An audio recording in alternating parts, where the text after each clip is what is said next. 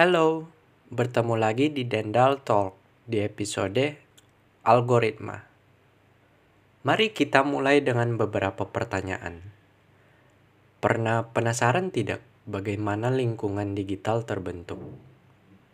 Bagaimana sesuatu benda mati yang biasa kita sebut mesin dapat menyelesaikan beberapa masalah manusia? Misalnya yang sederhana, bagaimana kalkulator bisa menyelesaikan beberapa operasi pembagian dan perkalian. Sekaligus dikerjakan dan diselesaikan dalam kurang dari satu detik. Bagaimana bisa kita mencari, memilih, dan membayar sebuah barang di toko online yang berada di sebuah website atau aplikasi? Bagaimana cara kerja sistem operasi komputer atau gadget kita? Atau mungkin sesuatu yang terdengar kompleks dan futuristik seperti bagaimana sebuah robot bisa melayani manusia di restoran layaknya pramusaji yang mungkin bahkan punya peran ganda sebagai kasir. Contoh robot di atas tentu adalah sebuah masalah yang kompleks bagi sebuah robot. Bahkan seorang manusia usia 2 sampai 3 tahun harus belajar bukan belajar untuk merangkak sebelum berjalan atau belajar untuk mengepal tangannya sebelum memegang gelas. Dan proses belajarnya itu tentu tidak instan. Dalam dunia kita ada sebuah paradigma yang dinamakan algoritma. Sounds familiar, right? Kata tersebut akhir-akhir ini memang sering kita dengar sih dalam konteks content creating. Misalnya bahwa influencer harus beradaptasi dengan algoritma agar bisa mendapatkan viewer atau bahkan engagement yang luar biasa di platform media sosial mereka. Tapi ngomong-ngomong soal algoritma, sebenarnya apa itu algoritma? Secara sederhana, algoritma adalah sebuah rangkaian instruksi yang diberikan pada sebuah mesin supaya sebuah mesin itu bisa menjalankan suatu tugas spesifik. Ya, mesin di sini bisa kita artikan sebagai robot, program komputer, aplikasi, atau lainnya. Mari kita ambil sebuah ilustrasi dengan sebuah pertanyaan. Bagaimana sebuah robot yang berada di jarak 1 meter depan dispenser mengambil minuman? Ambil gelas, gelas ditaruh di bawah keran, pencet keran dispenser, selesai. Bagi kita manusia langkah-langkah tersebut terdengar sangat sederhana. Namun bagi sebuah mesin tidak. Robot tersebut perlu menyimpan nilai berapa panjang antara lengan robot dan dispenser, diameter gelas, volume gelas. Lalu robot perlu melakukan penghitungan berapa langkah yang diperlukan agar tangannya bisa meraih dispenser yang berjarak 1 meter atau apakah memang sudah tidak perlu melangkah lagi. Kemudian misalnya perlu membuka tangan 10% lebih besar dari ukuran gelas.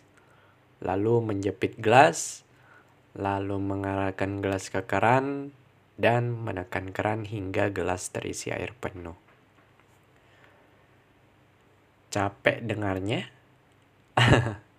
Tidak apa-apa, mari kita bedah ilustrasi robot tersebut sekaligus berkenalan dengan jenis-jenis instruksi dasar di algoritma. Pertama, mari beri judul algoritma ini adalah algoritma robot ambil air minum. Ada tiga instruksi dasar di algoritma, yaitu menyimpan nilai atau variable value, lalu ada jika tidak jika, atau if else statement, lalu pengulangan atau looping. Instruksi pertama adalah menyimpan nilai atau variable value.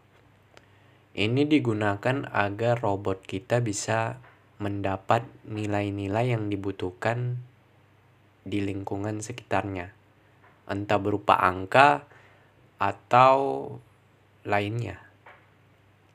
Misalnya, berapa meter jarak dispenser, lalu benar atau tidak gelas berbentuk lingkaran. Kalau gelas berbentuk lingkaran, berapa volume gelasnya berdasarkan diameter lingkaran. Lalu berapa panjang lengan robot. Lalu range bukaan jepitan tangan robot sekecil apa, sebesar apa.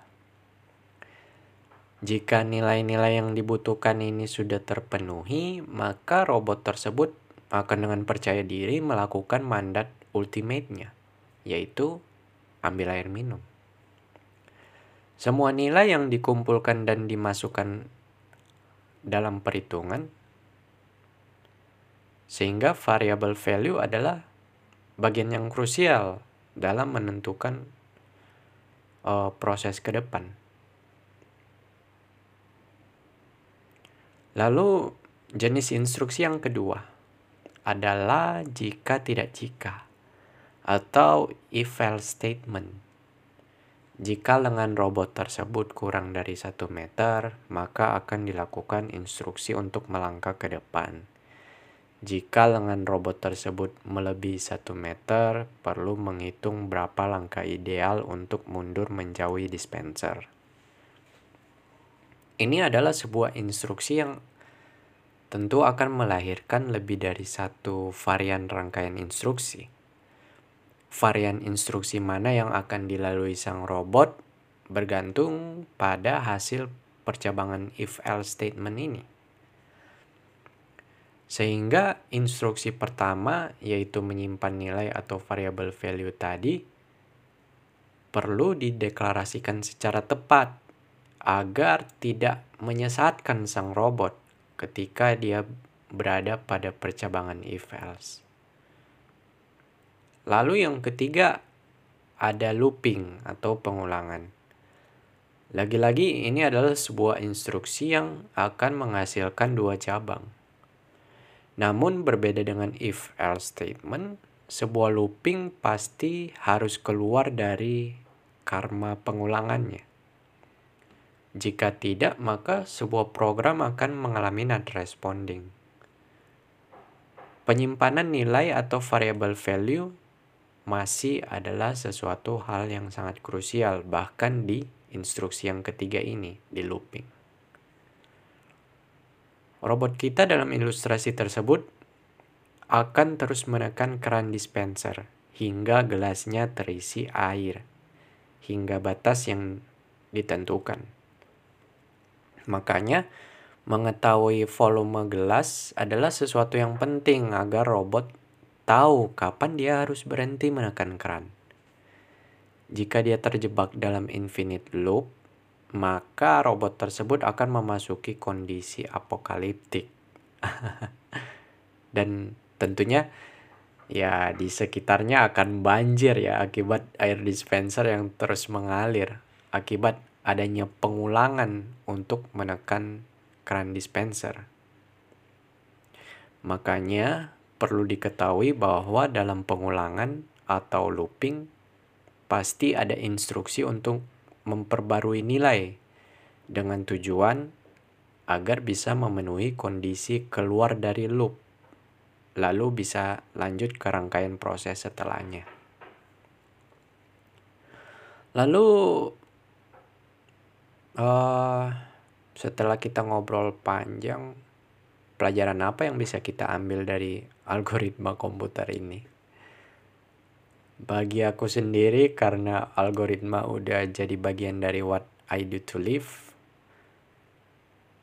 jadi ya banyak dipakai mungkin di waktu kerja atau waktu ngelamun.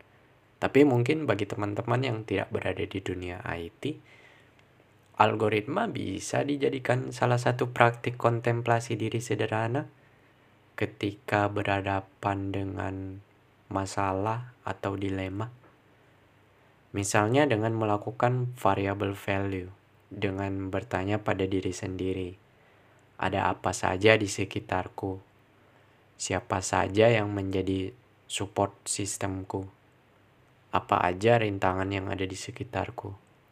Apa aja strength, weakness, opportunity, threat? Sama halnya dengan ilustrasi robot ambil air minum, variable value adalah sesuatu yang penting yang perlu kita dapatkan.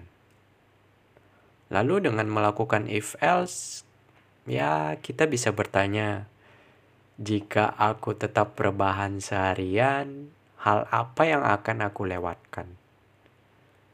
Atau jika aku memilih untuk tidak rebahan, hal apa saja yang bisa secara tanpa sadar membuang waktu dan energiku?